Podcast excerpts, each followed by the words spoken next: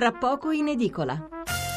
Allora, qualche altro messaggio sull'argomento precedente. Eh, l'espressione pare non essere appropriata, scrive Irene da Trieste. Certo, però, che gli animali ci danno molto più di tanti nostri simili. Allora, eh, quando eravamo piccoli, scrive un altro ascoltatore, noi degli anni 50 e 60 i cani erano da lavoro o randaggi, come mai non avevamo bisogno di loro? Ecco, questa è un'altra osservazione interessante, sarà cambiato anche il modo di rapportarsi con gli animali. Eh, il gatto non dipende da noi, ma ci supera in intelligenza, scrive Ada da Imperia, ci insegna a sopportare il dolore. Ecco, ci insegnerà a sopportare il dolore, però signora Ada non ci supera in intelligenza. Dai, allora, siamo noi gli animali più intelligenti sulla Terra e anche chi ama gli animali lo deve riconoscere. Allora, eh, eh, ci siamo mai chiesti come, tanti, come, mai tanti cani e tanti gatti in famiglia, cosa ci manca? E un altro ascoltatore, ripeto, firmatevi. Onorato da Napoli, eh, argomento cani, gli uomini preferiscono relazionarsi con il cane perché non sanno più emozionarsi tra di loro, prediligono un rapporto emozionale unilaterale, meno stressante, con minori responsabilità e doveri da rispettare rispetto a un normale rapporto interpersonale tra umani.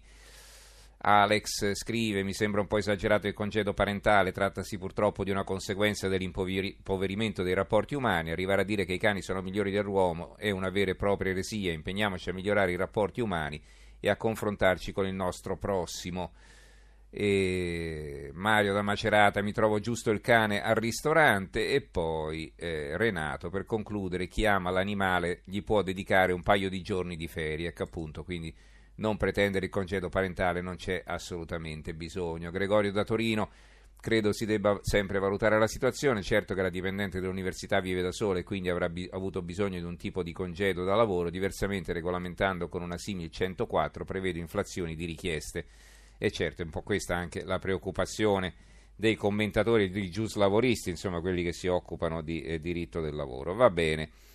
A questo punto eh, cambiamo argomento, come detto, e ne affrontiamo un altro che è quello della decisione degli Stati Uniti e di Israele di uscire dall'UNESCO. Per gli Stati Uniti, tra l'altro, non è neanche la prima volta, mm, neanche per Israele. Allora, mm, intanto vi leggo rapidamente i titoli dei giornali. La stampa a questo titoletto di spalla a una colonna UNESCO via Stati Uniti e Israele distorce la storia, distorce la storia un virgolettato si riferito all'UNESCO. Eh, il sole 24 ore, gli Stati Uniti e Israele lasciano l'UNESCO, troppi pregiudizi contro Tel Aviv. Il giornale ha un pezzo di fiamma Nirenstein, filo palestinesi, Trump molla il club UNESCO Israele lo segue. Il fatto quotidiano, gli Stati Uniti via dall'UNESCO e anti-Israele e anche Tel Aviv. Eh, eh, l'avvenire, un grande titolo a centropagina, UNESCO senza stelle, Stati Uniti e Israele abbandonano l'ONU della cultura, troppo filo palestinese, la NP governerà Gaza. Grande titolo anche sul manifesto, il secondo in ordine di importanza dopo la politica, gli Stati Uniti con Israele fuori dall'UNESCO, la decisione dopo la presa di posizione dell'organismo ONU sulla Palestina.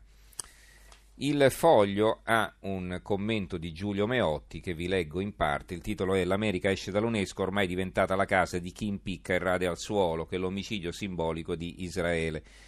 Qui si attaccano i valori fondamentali dell'Occidente, disse Jean Gerard, ambasciatrice americana all'UNESCO, nell'annunciare nell'84 la decisione degli Stati Uniti di uscire dall'Agenzia dell'ONU per la cultura. Sono trascorsi più di 30 anni e la scena si è ripetuta ieri, quando il Dipartimento di Stato ha certificato all'UNESCO la decisione di uscire e di diventare osservatore. La stessa cosa sempre ieri l'ha fatta Israele, annunciando l'uscita dall'UNESCO.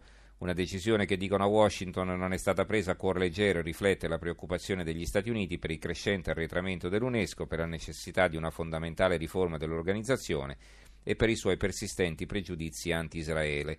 All'epoca in cui Ronald Reagan e Margaret Thatcher abbandonarono l'UNESCO, questa era dominata dal blocco sovietico terzomondista e l'America accusò l'agenzia di politicizzazione, sperperi e pregiudiziali anti-israeliane. Sulla scia della guerra del Kippur per iniziativa dei paesi arabi, l'UNESCO aveva escluso Israele da ogni gruppo. Va bene, questo era pezzo, l'attacco del pezzo di Giulio Meotti sul foglio, poi abbiamo il titolo del mattino gli Stati Uniti via dall'UNESCO pregiudizi anti-Israele, il secolo XIX USA fuori dall'UNESCO ha pregiudizi contro Israele, la Gazzetta del Sud, USA e Israele lasciano l'UNESCO, l'addio di Netanyahu si distorce la verità anziché preservarla e poi va bene, ci possiamo fermare qui con la lettura dei quotidiani. Allora, abbiamo in linea, e lo saluto e lo ringrazio, Ennio Caretto, già corrispondente del Corriere della Sera a Washington. Ennio, buonasera. Ah, buonasera a voi. E bentornato alla nostra trasmissione. Allora, intanto quanto si parla di questo fatto sui media americani? È considerata una notizia importante o, o la stiamo trattando solo noi qui in Italia? No, non lo stiamo trattando solo noi in Italia, la trattiamo anche in tutta l'Europa, ma io sono andato all'internet, ho guardato un po' i, i giornali americani, l'unico che ce l'ha in prima pagina è il Washington Post, che dà semplicemente la notizia. Non, eh, eh, forse, forse, noi italiani dovremmo renderci conto che eh, guardiamo in maniera molto diversa da quella americana le istituzioni internazionali, perché eh, non esiste solo il precedente di Reagan che abbandonò la, la, la, l'UNESCO nell'84, ma esiste tutta una campagna, soprattutto da parte del Partito Repubblicano, contro che da, si voglia l'ONU, si voglia il Fondo Monetario Internazionale. Su questa, su questa decisione di, di Trump ehm, io però vorrei far presente alcune cose. Innanzitutto eh, non è eh, l'uscita tout court dal, dal, dall'UNESCO. Nell'84 Reagan l'abbandonò completamente e mh, L'America rientrò solo nel 2002 eh, per opera di George Bush figlio, ma per un motivo molto semplice. Nel 2002 George Bush figlio preparava l'invasione della, dell'Iraq per l'anno successivo e aveva bisogno di un, un certo consenso internazionale. Eh, tra eh, quello che il Dipartimento di Stato sta facendo e eh, non solo di eh, ribadire che eh, l'America non paga più le quote che deve, al, sono 600 milioni di dollari dal 2012 mi pare, al, all'UNESCO. E anche che l'America vuole un UNESCO diverso. E eh, si concede un po' di tempo per vedere se eh, la politica, quella che, che, definisce la politica anti-israeliana del, dell'UNESCO cambierà o no in pratica ehm, è un avvertimento molto pesante eh, che eh, gli Stati Uniti boicotteranno questa istituzione internazionale. La, il momento non è casuale, il momento di questa, di questa misura, perché eh, si, si sta, l'UNESCO sta, eh, deve eleggere il nuovo direttore generale e il nuovo direttore generale in questo momento in, sembra più probabilmente il rappresentante del Qatar. Il Qatar non è un, eh, uno Stato arabo eh, che, abbia, eh, che susciti vasti consensi negli Stati Uniti mm-hmm. nonostante le sue riserve di petrolio perché eh, lo si reputa una delle fonti di finanziamento del terrorismo internazionale. Certo. Il, eh, il, ehm, eh, a me sembra che tutto sommato questa, questa partita Trump la stia, eh, la stia toccando in maniera più moderata, per il momento naturalmente, di quanto non, eh, non fece. Tra l'altro io vorrei vorrei ricordare che eh, eh, nonostante la, la, crisi nordcoreana nonostante gli attacchi di Trump all'Obamacare, cioè la riforma sanitaria di Obama, eh, l'ultimo lo ha sferrato oggi con un decreto che consentirebbe a molte, aziende di farne a, meno, a molte piccole aziende di farne a meno. Nonostante tutto questo, ehm, eh, Trump e, e ha più costrizioni di quanto ne ebbe Reagan. Io ricordo mh, che, che Reagan nell'81 pochi mesi dopo essere stato eletto Presidente degli Stati Uniti, licenziò in tronco tutti i controllori aerei del, eh, degli Stati Uniti perché eh, avevano indetto uno sciopero, sciopero lui era contrario. Mm-hmm. So, per, per, per, settimane e settimane, prima che la, mesi prima che la crisi venisse risolta, i controllori eh, furono tutti militari. Uh-huh. Il, ehm, eh, ricordiamo un po' simile alla crisi della Thatcher con i minatori, no? Eh, all'epoca si usavano, Vabbè, sì, eh, certi certo. governi usavano le maniere sì. forti per risolvere le questioni, le vertenze sindacali, sì. Ma il, eh, bisognerà vedere cosa succederà nei prossimi mesi. Il, Il, io eh, sospetto sempre che dietro a queste misure non ci sia solo la, la, la, motivazione contingente che è stata presentata in questo caso, cioè l'eccessivo antisemitismo del, mm-hmm. dell'UNESCO.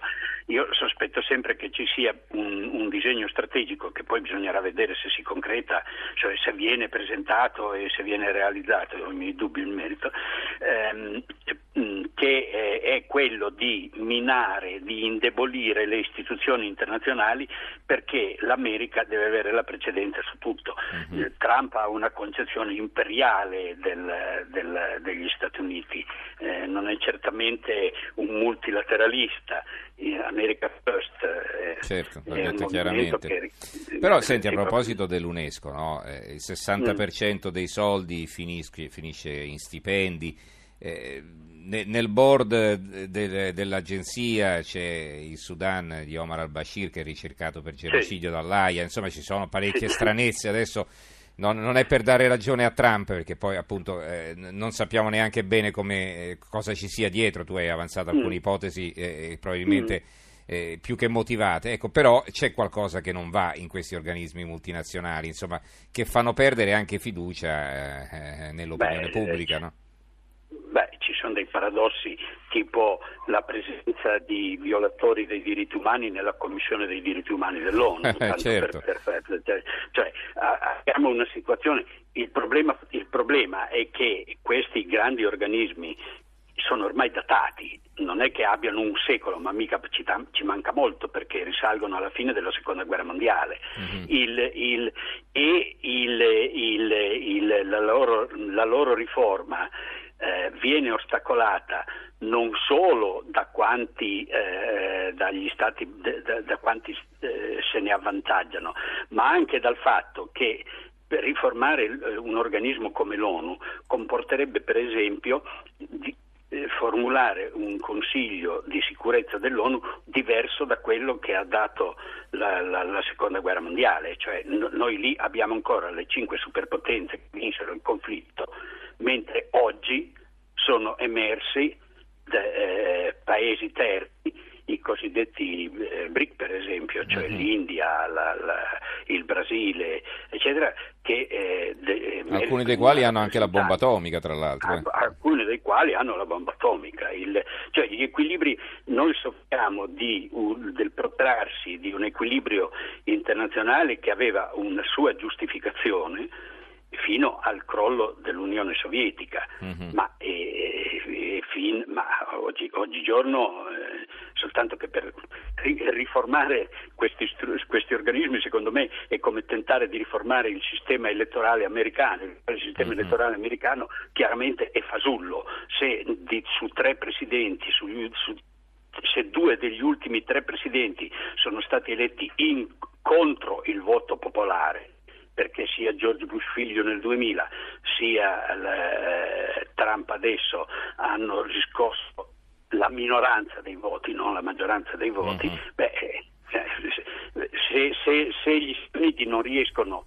a, a, a, riformare se stessi, immaginiamoci se riescono a riformare il, il, la, la, struttura che, che una struttura, una, quella sovrastruttura che oggi che causa problemi seri in tutto. Bene, allora grazie a Degno Caretto, già corrispondente della Corriere della Sera da Washington, insomma, per averci spiegato come stanno le cose. Eh, un'uscita temporanea, quella degli Stati Uniti, o quantomeno parziale, eh, si lascia la porta socchiusa, rimangono osservatori, ma insomma è chiaro che sta bollendo qualcosa in pentola, qualcosa di più grosso. Allora, grazie Caretto per essere stato con noi per i chiarimenti che ci hai fornito. Buonanotte. Grazie a voi, buonanotte. Allora, su questo ancora l'Eco di Bergamo, USA UNESCO sottovalutata la potenza della cultura, il commento di Giuseppe Frangi, la decisione degli Stati Uniti di uscire dall'UNESCO dice quanto siano sempre potenti nel mondo globalizzato e omologato i simboli della cultura. Lo scorso luglio l'UNESCO aveva riconosciuto la tomba dei patriarchi, la vecchia città di Hebron in Cisgiordania, sito palestinese del patrimonio mondiale, scelta su una materia e un territorio ipersensibili, compiuta senza le cautele che un ente sovranazionale come l'UNESCO dovrebbe rispettare.